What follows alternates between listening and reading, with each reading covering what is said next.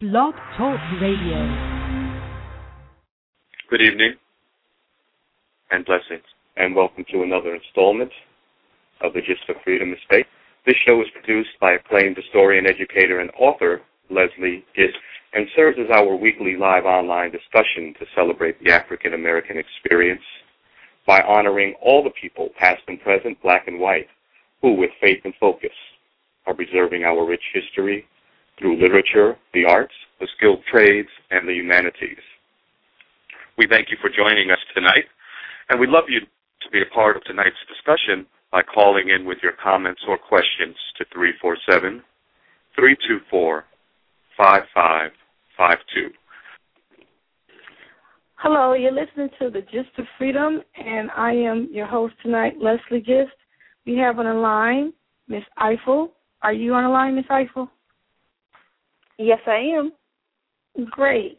Would you be so kind to introduce yourself and our topic for tonight? Sure, and thank you, Ms. Gist, for inviting me. I'm very excited to be on and talk with you and your listeners about the importance of Black history. My name is Adrena Ifill, and I am the founder of Double Back Productions. Double Back Productions is a boutique um, communications firm that specializes in content management, project coordination, and multimedia presentation. With our mission is to inform, preserve, and provoke discourse across the globe regarding the history of the African diaspora. Wonderful. And uh, as you know, uh, Black history is important to the Gist of Freedom, and we even have a couple of websites that you can learn more and here are shows, which is www.blackhistoryuniversity.com and www.blackhistoryblog.com. And uh, we know that you also um, produced a film, you're a filmmaker. Uh, could you tell us about that award winning film? Sure. I produced a one hour historical documentary on Congressman Robert Smalls a Patriot's Journey to Freedom. Um, it released in 2006, and it was a project that was sort of um, one of my great loves to work on and to research, in addition to get to know the um, his descendants. It was a project, um, and you can see a trailer of it on YouTube.com slash doublebackprod. Um, and it's a story of a heroic American who was enslaved before the Civil War and did um, a courageous act to free himself, his um, fellow uh, workers that he worked with on the ship, and his family, and then um, really became a community leader and served in the U.S. Congress for five terms after Reconstruction until the end of the um, 19th century. Okay. Um, his story is fascinating. Could you go into depth about uh, exactly what he did, uh, how he commandeered the ship? Yes. Um, he was um, born in South Carolina in the Beaufort area um, in 1839 and he um was hired out by his master to work from the docks of Charleston, South Carolina. And during that time, he gathered um, and he acquired a lot of skills as a waterman um, and became a very knowledgeable of the Charleston waterway, waterways and was also um, very skilled, um, uh, skilled, um, uh, basically captain of a ship. Um, but that the fact that he was enslaved, he didn't have that role. But he did decide that this would be an opportunity for him to um, become free. Um, he, uh, along with the other um, slave crew of a particular ship called the Planter, which was a gunboat um, uh, that was running um, ammunitions um, during that time in 1863 they hatched a plan that they would commandeer uh, the boat and turn it over into the Union because at the time it was um, during the Civil War, and they executed the plan almost um, flawlessly, um, where he assumed the position as the ship's captain. He had studied the captain very carefully, saw, you know, his um, the signals that he gave, um, his mannerisms, and how to do it, so that he could safely pass through the Confederate waters, which at that time were being patrolled, into the Union waters. Gave the appropriate signals. Um, the um, the the slave crew and their family were hiding down below and once he crossed over into the Union waters, then he signaled that he was, um, you know, uh, that he it was a friendly, friendly boat um, coming over, and from there, you know, he was um, hailed in the New York papers at the time as a hero, um, and the skills that he had developed and also the knowledge of the waterways um, allowed him then to become part of the Union Navy. Um, and uh, he um, was heralded by um, uh, General DuPont and written up as a valuable player in that um, part of the Civil War. Wow. Um, this is the first time I'm hearing about his family escaping on the boat with him as well. Uh, do you know any more, um, or can you give us a little bit more information about the family members how many uh, did he uh, uh, take with him when he commandeered the ship? Sure. He um he had on the on the ship with him was his wife and two children, um, and uh, Elizabeth and Sarah.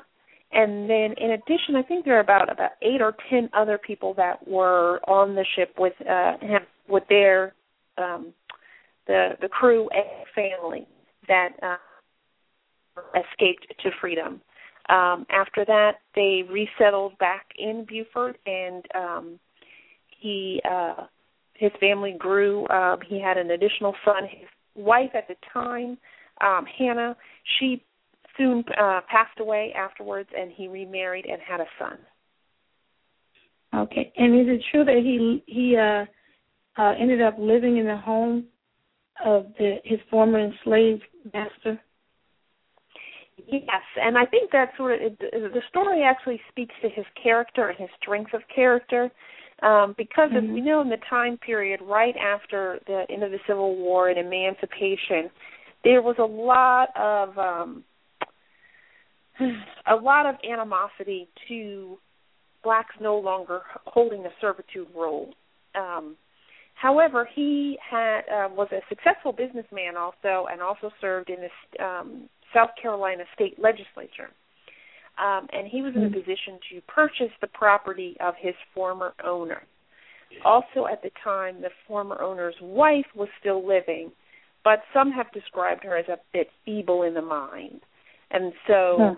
she um, he allowed her to remain in the house as if it was still her house um, and um, live out the rest of her days in there. But he did own the house and raised his family. Um, the house is on the National Historic Register, so if you're ever in um, Beaufort, I definitely encourage you and your um, listeners to visit the property. It's beautiful, and it's such a great historic space, and it's great that um, we're able to preserve it. That's so true. And um, the other thing I read somewhere was that uh, he received an award, a reward for uh, taking this ship. Yes, he did. He did receive an award. It it did take, uh, um, interestingly enough, a, uh, a significant number of years for him to receive that um, because it was contested since he was um, considered a slave at the time. Um, but eventually, he did um, petition, and the petition was granted, and he did receive a, a reward. Wow. Now, um, when he the night that they took this ship, what were the uh, white sailors doing? Did they have to attack them? Did they throw them off the ship? How did this happen? Oh, I'm so glad you asked that. That is an important part. They actually had gone ashore um, to relax, maybe uh, to do other things, and so they had left the the slave crew to watch the ship that night. and so they had been um the uh Robert Smalls and um the slave crew had been waiting for this great opportunity to put their plan into action. So when they, when they discovered that they went to shore, I guess they went home and told the family, "Hurry up, get on board. We're heading to freedom." Y- yes, yes, and they knew it was going to be dangerous. And he actually had um talked very seriously with his wife and asked her, you know, this you know, this could have two two outcomes. We could make it, or we could be captured and and you know punished severely. Um, if not, you know, worse. Uh, and so he asked her to think very carefully. You know, he said, I can go and come back for you. Um, but she was dedicated and determined that they were going to go together as a family. Wow. Now, can we move on to his career after um, the rescue mission? Yeah, sure. He um his public career began after the war and he um was a delegate to the 1864 Republican National Convention. Um and he interestingly enough uh, was one of the leaders in a mass boycott to desegregate public transportation in 1867. So he leadership was actually in his blood and what had happened was that he had taken um he had traveled to Philadelphia um and he was um he was still uh working you know in in terms of the navy and he had taken the planter up there but he um so he was waiting for repairs to ha- happen on the on the planter and he aborted a streetcar and it he was removed because the streetcar uh, that he boarded was considered uh, to be all white, and he challenged that um, that law of segregated public transportation.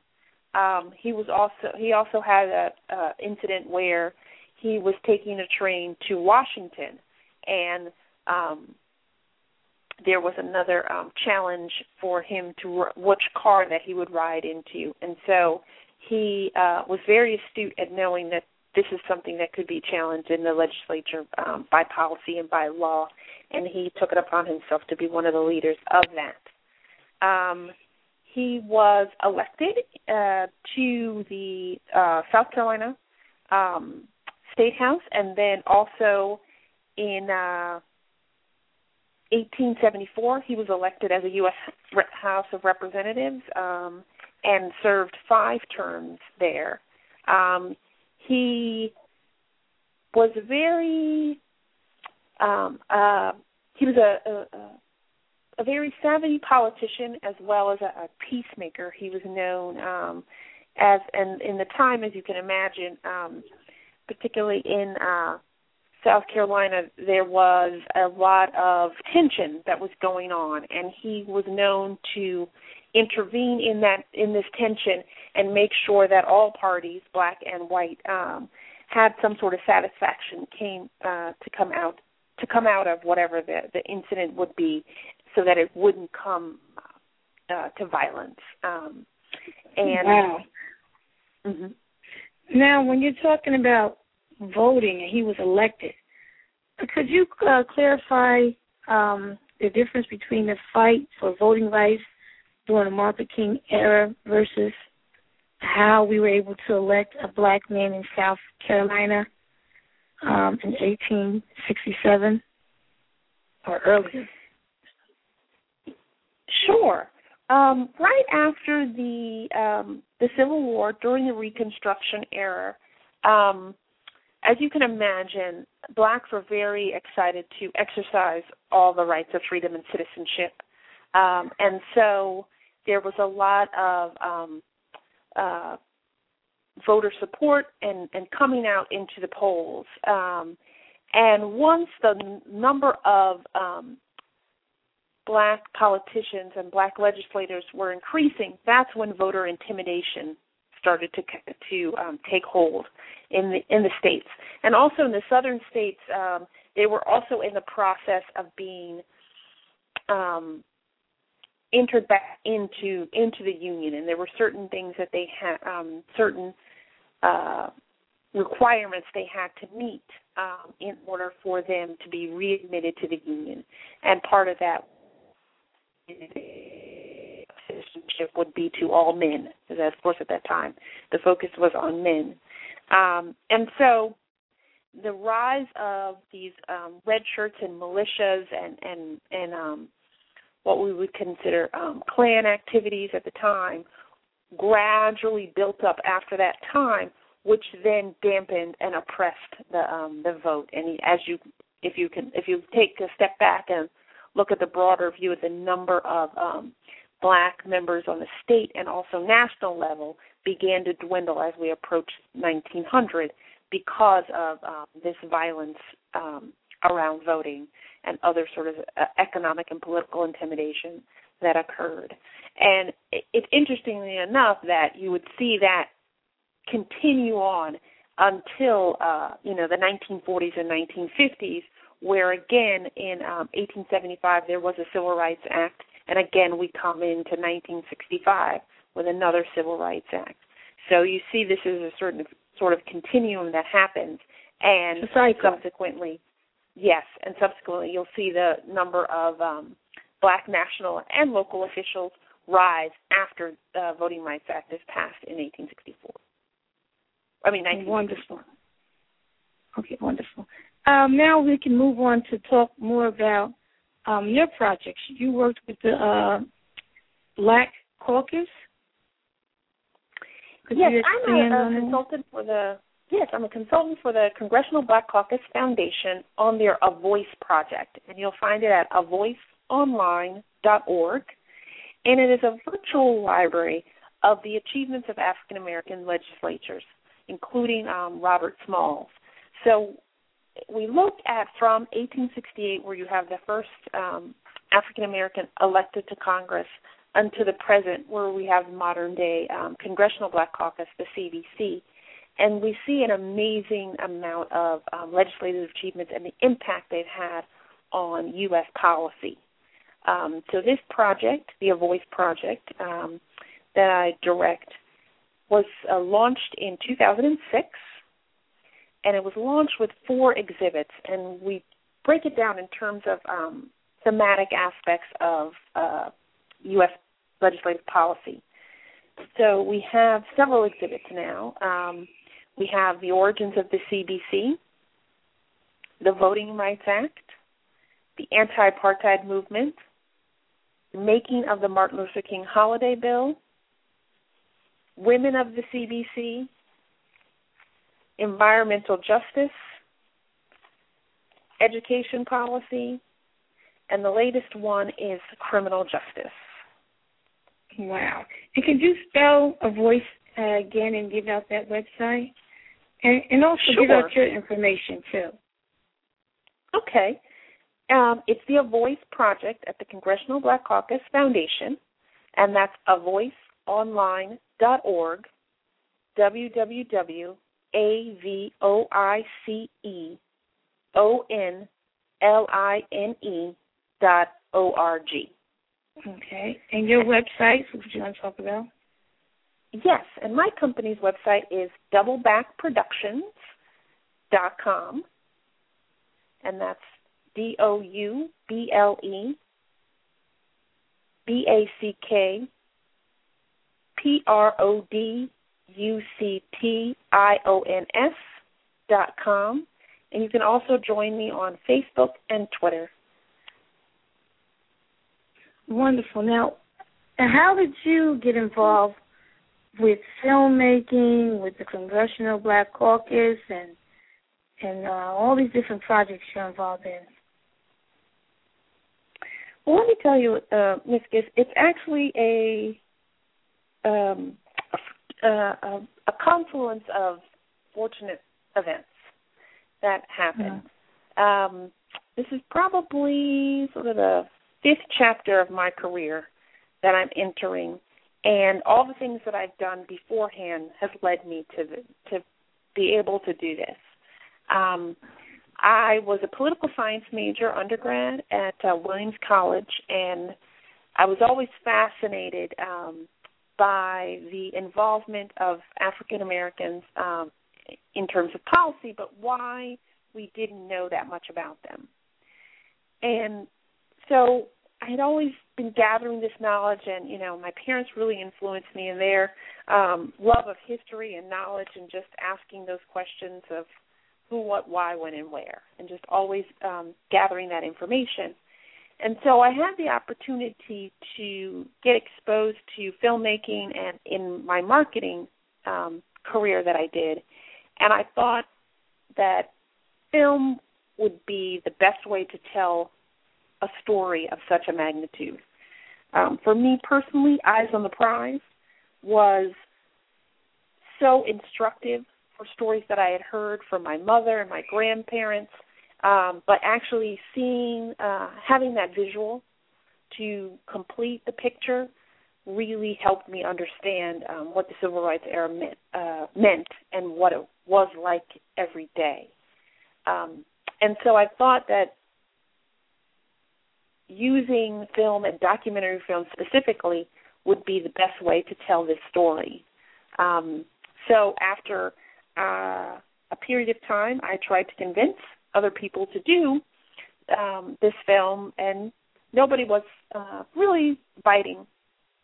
So I decided to go back to school to study filmmaking myself, um, and I studied documentary film, and then started working in the field, and really realized there were so many untold or little known stories um, that had to get out there, and how also uh, film and, and and archive research and and using uh, multimedia as a preservation tool is a key to longevity for these stories so that they can be preserved and passed on from generation to generation. And with um, the rise of the digital technology, it's been even easier and been even um, uh, uh, it's easier to to do and it's easier to share because um, if you look at the Voice website and also my site, people from China, India, um, Nigeria, Sweden, you know, uh, reach out regularly, visit the site, learn about this information, and hopefully, you know, are able to share it with their community, um, which I think is very important. Okay, wonderful. Now, how how do you get schools involved? Are you working with any schools? Yes, um, schools are sort of one of the priority of, of of my mission personally with my company, and also in terms of a lot of projects that I work on, um, particularly like the A Voice project. That's very instructive. And so on the A Voice site, we also have a section called the For Educators section, and that's where um, each of the exhibits has a companion uh, lesson plan that educators, teachers, and even non-traditional educators um, can use in their classrooms or activity groups and really get uh, kids engaged in learning this history. We try to make it interdisciplinary. So if it's um, you're working on a or you're working on a history project, social studies project, a math project, um, you know, an English project, that this content is available and useful um, for for an educator to use.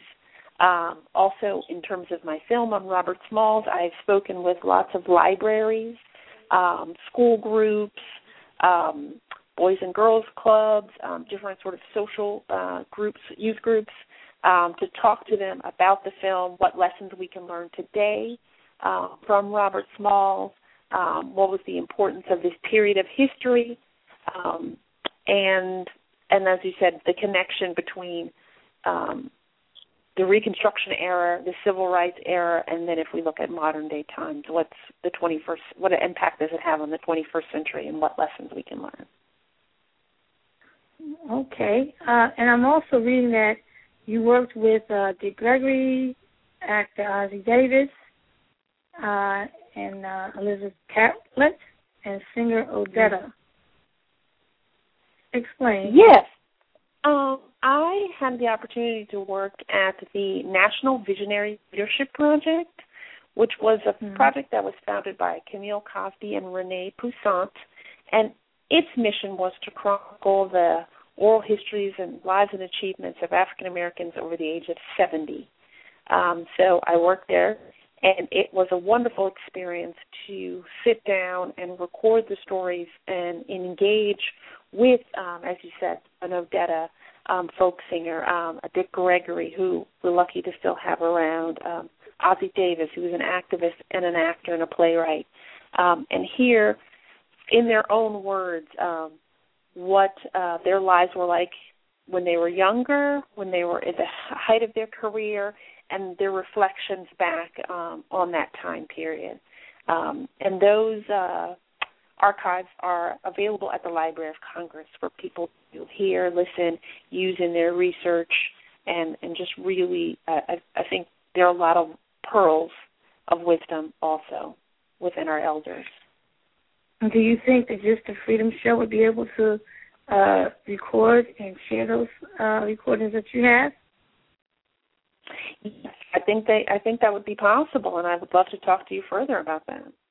That sounds like a plan. Um, and also, I see that uh, you have here in your bio that uh, you worked with uh, various groups, uh, such as um, the Daughters and Sons to Work.org. Take yes, our daughters in, uh, to work. My, mm-hmm. In my marketing career, um, I worked in marketing and merchandising for the Ms. Foundation for Women, who started Take Our Daughters to Work Day, which has now evolved into Take Our Daughters uh, and Sons to Work Day. Um, and that was a tremendous experience um, working with uh, uh, a major nonprofit organization to really encourage um, the mentorship between um, uh, parents and child, and just even um, in terms of empowering young girls at the time and empowering young men, currently um, young boys, to see what it is like a day a day in the life of uh, an adult. Um, you know, oftentimes kids just see parents leave home and take their briefcase or their tool bag or whatever, but they have no idea what goes on in that day um, and how important it is um, the schoolwork they're doing now into what's going to happen to them when they grow up. Um, and so working um, on that project was very, very rewarding. Okay. And the last question I have for you um, before we close and uh, is this Mandela connection. How are you connected to Nelson Mandela? Well, Nelson Mandela, I think we we all sort of love him and, and continue to pray for him. Um, um, and so, I've been fortunate to have several interactions um, with his his impact on the world. Um, another organization that I uh, worked for was the Africa Fund, um, and that was during the anti-apartheid movement, and when he was released um, from prison and the first democratic election in South Africa. So I worked with a group of religious leaders to um, prepare them to go or should be election observers during that first democratic election in South Africa. Um, and when he came to visit New York, was fortunate enough to meet him.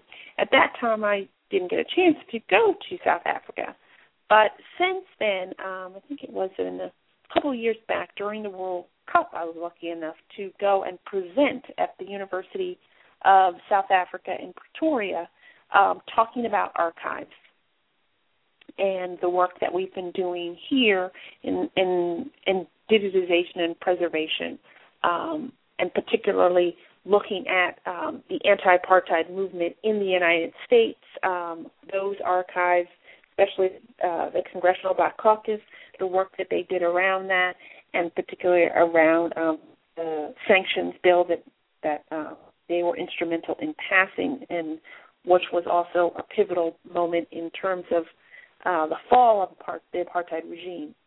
Um, and I visited also his archives in South Africa, which was amazing uh, to see, um, and his and it includes his letters um, and his journals from when he was imprisoned uh, for all those years. Um, the work that he did beforehand um, when he was on the ground, um, really working uh, to dismantle apartheid, and then also when he was um, in the presidency. Um, and so, talking with the archivist there and sharing notes back and forth um, in terms of what they're doing in, in, in their preservation uh, policies and sort of what we're doing and what the what the common threads are uh, between um, the United States Black history and South African history was an, an amazing experience.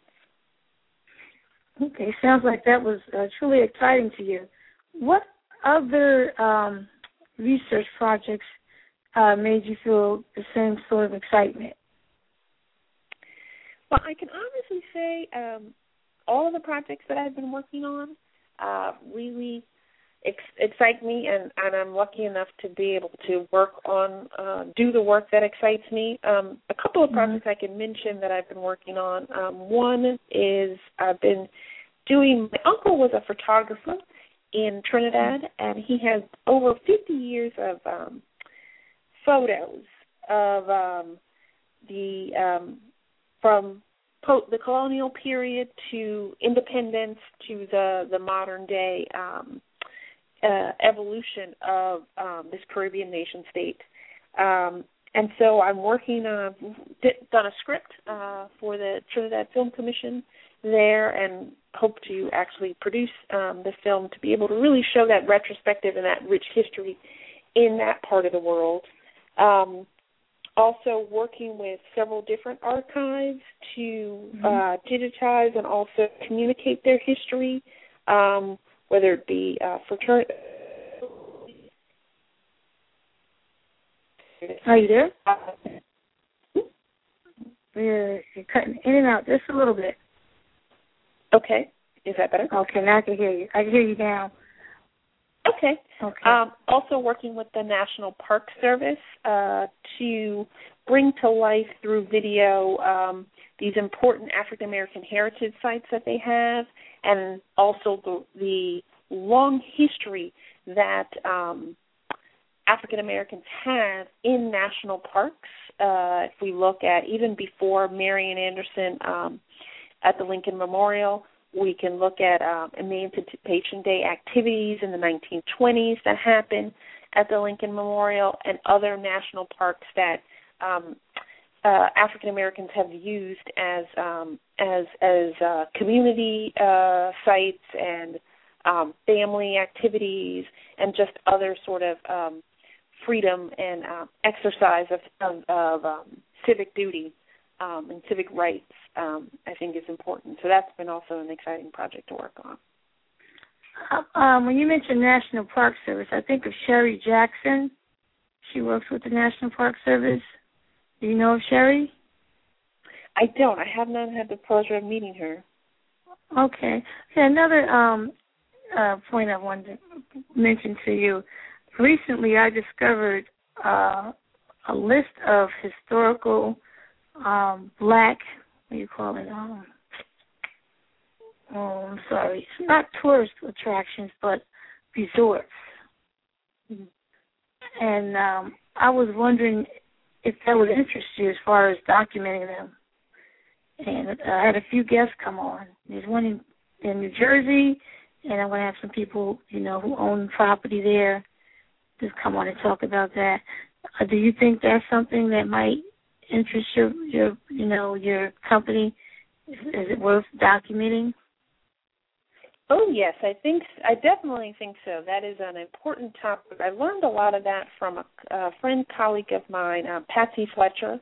She's done extensive research in terms of um, areas of resort and leisure for African historic areas, resort and leisure for African Americans. So I definitely want to connect you with her as well. Um, and I think it's important to know, particularly as these sites, um, in terms of their preservation, and oftentimes um, if they're because of uh, real estate issues, they're no longer there. I think it's important to know where they were. Right, like the Inkwell and Idlewild is one that we talked about. So, um, and I think it's important we mention, you know, we close on that note. Being this is Memorial uh, Day weekend, and uh, hopefully our listeners will be patronizing some of our historical sites, um, either while they're on their trip uh, in transit, or even uh, if they're staying at some of our historical his, historical hotels. Um, with that being said, I want to give you the last word. Um, any advice, uh, comments you'd like to make as we close? And of course, your contact info. Sure, definitely. This was a great pleasure, and I'm a big fan of the work that you're doing. And I would just encourage um, your listeners that everybody has a story and everybody's story is worth preserving. Um, so if it's just simply taking a tape recorder or the tape recorder on your phone um, to a, a community elder or a, an elder within your family and hearing them tell the story of your um, of your ancestors and just sort of what it was like for them growing up. I think that's something that you'll treasure, and it'll be a wonderful asset to um, put in uh, the family chest for generations to come. Um, and that, like I said, can be simply done. Um, so and, and take absolutely no time at all. So I would just encourage everyone to share, preserve, and and really express themselves um, because this history is your history as well. And please feel free to contact me. I'm at um, doublebackproductions.com. You can also find uh, at a Facebook site, Doubleback Prod, and follow me on Twitter. Reach out, let me know your stories, and we'll definitely stay in touch. Thank you, Miss Ifill. And I meant to tell you earlier, my name is Leslie. You don't have to call me Miss Gist. And um, I'm looking forward to having you back on the show and uh, sharing all your work, your YouTube video. Uh, what site was that again? It's um, at youtube.com slash doublebackprod, P-R-O-D. Wonderful. And have a great night and a, a happy and festive holiday weekend. Same to you. Thank you all. All right. Bye-bye. Bye-bye.